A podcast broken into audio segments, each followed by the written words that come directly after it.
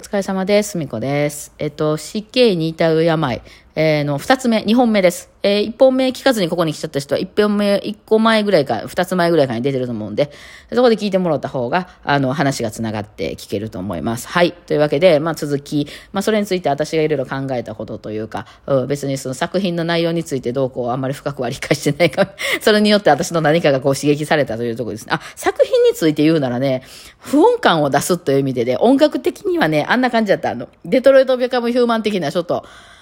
あっていうゲームがあるんですけど、そこで使われてるちょっとね、あの、印象的なピアノと、え弦楽器を使ったね、ちょっとほ、もうなんか物悲しいような、うん、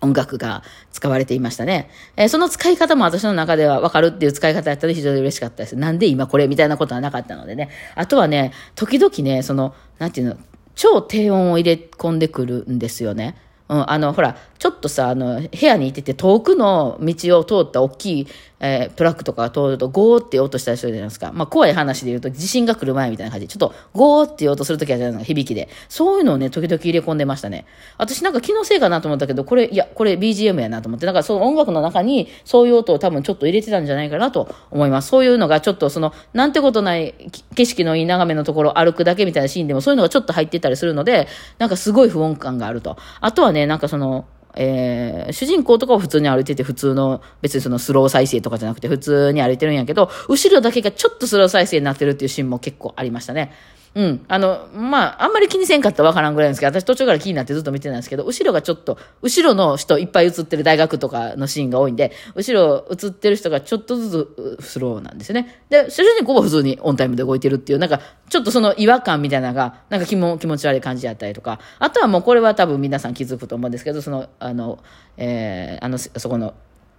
工事所のね、シーンで、そのガラス越しにまあ喋るわけなんですけど、あの、その時に、そのガラスに映りますよね。その相手がね。それがね、すごくね、なんか、あの、うまいこと使ってましたね。だから、その、主人公が、いわゆる本当に洗脳されてきて、その、もう、灰村の思うがままに動かされてるなっていう時は、すごくそのね、顔がね、一致するんですよ。その、鏡に映ってる顔が。ぴったり合うんですよね。もう、目と目とかが合うんですけど、その、えっと、主人公が、あの、ちょっとそこから冷めてきたりとかすると、あの、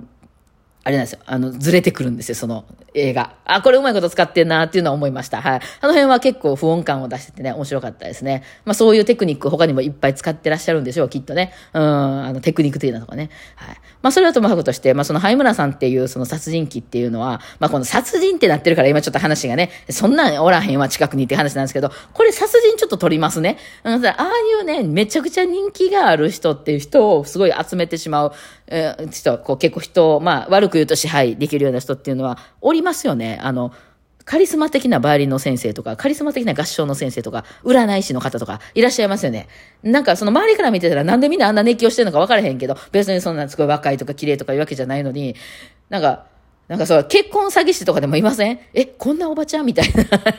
なんか多分ね、喋ってみたらすごく話が上手かったり、特にその自尊心が低い人、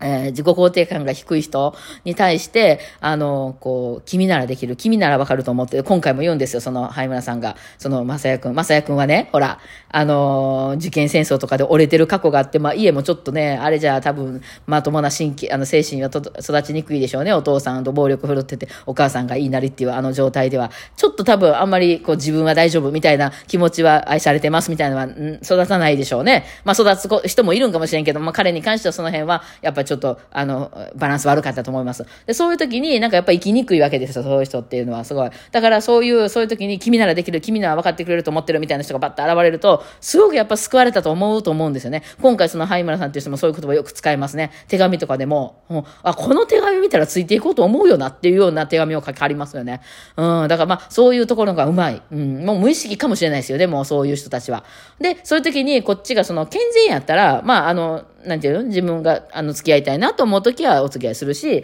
あの、あ、ちょっとしんどいなと思ったら、まあ、あの、離れるじゃないですか。それは自由にできますよね。でもよくその合唱団とかでもあるんですけど、もうしんどいのにやめれないっていうの聞きません？あの、だって全然やめれるわけじゃないですか。そんな、あの、なんていうの、法律で定められてるわけじゃないのに。でもなんていうんですかね、その、もうそれこそ自分がいいと思ってめっちゃ紹介した知り合いとかもいたりするし、まあみんなもやってはるし、えー、先生のお弁当ぐらい頑張って作りますよ、みたいな。なんで送り迎えとかやってるのかわかんないけど、なんかでもみんなやってるし、まあ世話になってるかって言われたら世話になってるし、そもそもここに入ってるのは自分の意思で入ってるわけやから、まあやりますよと、先生にも世話になってるしっていう。でもなんかもうしんどいってなってんのにやめられないっていうあの共依存的なやつね。うん、必要なんですよ。やっぱりその、しんどいなと思ってる方にも必要やから存在してるわけで、まあ共依存状態に陥ってる人なんかはそれが、まあカチッとあってやるんですけど、まあ私の前の結婚生生活なんかもそうですね。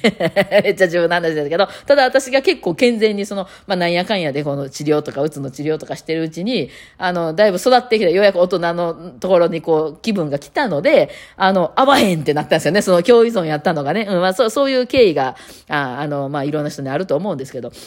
まさにそれやなとも思いましたね。で、えー、私がその、灰村さんの気持ちがすごく分かったっていうところは、その、またちょっと別の話になるんですけど、灰村さんっていうのは、まあその小説なんでね、飛躍してますけど、その殺人っていうものをしないと生きていけないタイプの人ですね。多分、灰村さん自体も、その自尊心みたいなのが低い。まあその、環境的には、なんか、その、そういう施設みたいな、育ったみたいな、施設じゃないんかな、なんか拾ってもらったみたいなね。あ、そうそうそう、実際の母親が育てられたみたいな話が、まあ映画ではちょこっと出てきて、なんか小説ではちょっとその辺深掘りされてるらしいっていうのはどっかのブログで見ましたけど、まあ実際のところはちょっと読んでないですけどね。うん。まあまあ、だからそういうちょっとバランス悪い人やったんでしょ。だからこそ、そういうなんかそういうことをしないと、その日常生活が送れないみたいな話があって。でね、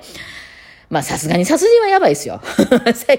死刑になると思います。だけど、その、ちょっとした、あの、こう良くないと言われてる癖とかあるじゃないですか。まあ大きなところで言うとさ、例えばその競馬がやめれないとか、あとロリコン趣味であるとか、そういうあの癖ね。うん。あとか万引きがやめれないとか、まああったりしますよ。で、もっとちっちゃいところで言うと、例えばタバコがやめれないとか、ダイエットしたいねんけどついケーキを食べてしまうとか、あとはなんか、うん、あどうして、いつまでもダラダラとテレビを見てしまうとか、ね、あの、なんか、まあ、バイオリン練習しようと思ったけど、してないとか、まあ、それ世間から見たらどうかわかんないですけど、まあ、本人の中ではね、ほんまはやめたいけどやめれないもんみたいなことってありますよね。うん。でもそれってやっぱりなんか必要なこともあって、で、その、そういう時に、その、結構その、そういう依存とかに入ったことない人っていうのは、あの、我慢せえっていうわけなんですよね。それ、まあ我慢っていうか、それをやめる方向に努力。例えば、えー、ダイエットしてるのに食べ過ぎる場合は食べないように我慢しなさいとかね。あと、その、どうしてもダラダラとば、あの、テレビ見てしまう人は、テレビをパッと切って、えー、べ、あの、勉強するようにしようとかですけど、いや、それができるんやったらやってるやんって話なんですよね。で、私はもうそういう朝起きれないとか、その、なかなか人の意見がわからなかったりとかいうのっていうのは、もうこれは、あの、どうにもこんにもその、体調が悪くなるとかね。その、できないので、それありきで考えてるんですよ。もう、うつなんかもそうですね。うん、うつになった時も、えー、うつを治そうとしても、そんなもんすぐに治るもんではないんですよ、あれで、そんな、うん、あの、気合の問題や、みたいなことを言うこと、言う人もいますけど、そんなもんじゃない、あれ病気なんでね。例えば病気やと考えたら分かりますやん。例えばそう、癌になりましたと。で今の医学では治せませんよね。まあまあ、治療の方法はありますけど。で、それを、なんかその気合で治せみたいな言ってる感じなんですよ、それって。だから、もう共存しかないですよ、それはね。そういう自分の癖がある人。それこそね、ロリコンの人なんかも、その対象にされたらたまったもんではないかもしれないけど、その、たまたまですよね、その人のそれ。あの、例えば私たちとかが、例えば女の人が男の人見て、あ、素敵とか恋に落ちるみたいな対象が、たまたまその人の脳の中ではそのちっちゃい人とかにああっててるだけで、まあ、マイノリティなのでね、周りから見たらちょっと得意には見えるかもしれんけど、本人からしたらかわいそうですよね。例えばその私が、まあ私は対象が男やとして、あ、素敵やな、この人って思った人に、あの、もう、あの、好きなんで一緒にいましょうって言ったら、あの、犯罪なんで逮捕されますって言ってるみたいなもんなんでね。うん。いや、だからそう、大変なんですよ。でもそういう人っていうのはなんかうまいことごまかしながら生きていくしかないわけで。だから、村さんもそれ、が、まあ、たまたまその物語なんか飛躍してますけど、殺人だったわけなんですよね。で、それをこうなんかうまいことバレないようにね、こうぐるぐる回してはったわけ、まあ、たまったもんじゃないですね。被害者からしたらたまったもんじゃわかわかります、それわかりますけど、まあ、それはだから競馬なとかアル中とかいう人も一緒やと思うんですけど、もう環境を整えていったわけですよね。それを我慢しようっていう方向に、まあ、行った時期もあったんかもしれへんけど、もう結局最終的にはそれをやりながら周りをその生活を回していくっていうスタイル、例えばまあダイエットやったら、どうしても食べてしまうんやったら、もうあの食べれないないように物を買ってこないっていう環境の方を揃えるとか、あるいはもう痩せるのをある程度諦めるとかね。そういう方ですよね。そんな、うん。だからアル中の人やったらもう誰かと一緒に住んでもらって監視してもらうっていう環境を変えるか、あるいはちょっと飲んでもしょうがないっていうふうに考えを切り替えて、そういう人たちの集合のとこに行きながら、こう、騙し騙し自分をしていくっていう方しかしょうがなくて、それがね、癖が強ければ強いほど、もういわゆる洗脳の域に達しているので、もう無理なんですよ、自分では。うん。もうその、病、うつとかと一緒やからね。だそこをうまいこと回したんやなっていうのは、なるほどなっていうふうに思いました。うん。あの、だから逆に言うとそういう悪い癖、世の中から今、今の横から言われて悪いと言われてる人なんか言うのは、あの、の、その、理想の形言うたら申し訳ないですけど、でもその早村さんも、時は大戦時代とかでさ、その、その相手を殺してきてなんぼみたいな時代やった栄養やったかもしれないですからね。うん。まあその今のじ、時には良くないですけどね。ただそういう意味で、なんかその、うまいこと環境の中に慣れましていったよなと。ほんでなんで最後見つかったんかっていうのは、まあ最後一人ちょっと逃げて、逃げ切れた女の子がいたから、あの、それで見つかったんですけど、飽きたんやと思います。で、多分その、早村さんは、あの、そういう人を殺したりするのも結構、あの、体力いりますわね。人を埋めたり燃やしたりせなあかんから。そういうのなくて、人をコントロールするっていう方がおもろいと思ったんだと思うんですよ。で、それで、えー、その、主人公をどんどんこう、洗脳していって動かしていくんですけど、実は主人公だけじゃないですよね、動かしてた。実は他にもいっぱい写真、あの、あ手紙送ってて、いろんな人がもうその人のためにいっぱい動いてるっていう状況、それは最後でわかるんですけど、おそらくその、自分だけ特別みたいな感じでなってましたけど、そんなことはなかったんですよ。で、そう、なんかその、主人公の正也君に飽きたタイミングっていうのがあって、うん、こいつだからそのサイコパスの方に行かへんなみたいな方になった時に、あ、もうさよならって言ってなんか話を途切れちゃうシーンがあって、あ、飽きたなって なんか、まあ、ターゲットを次の違う人にしたんやなっていうのを、その辺は私はすごくわかりましたね。なんかね、あれ分からへんのかなみんなどうなんやろみんなもわかるっていう話なんかな。もうまるで自分でした、あれ。うん、興味のあるところは。要するにもう死刑が決まってるので、そこまで暇つぶししようっていうことだと思いますね。はい。まあいろいろね、殺人とかするのも大変なんでね、あの、体力もいる話だしね、うんっていう話だったんだろうなっていうのが、非常にもう全文子が共感してしまい、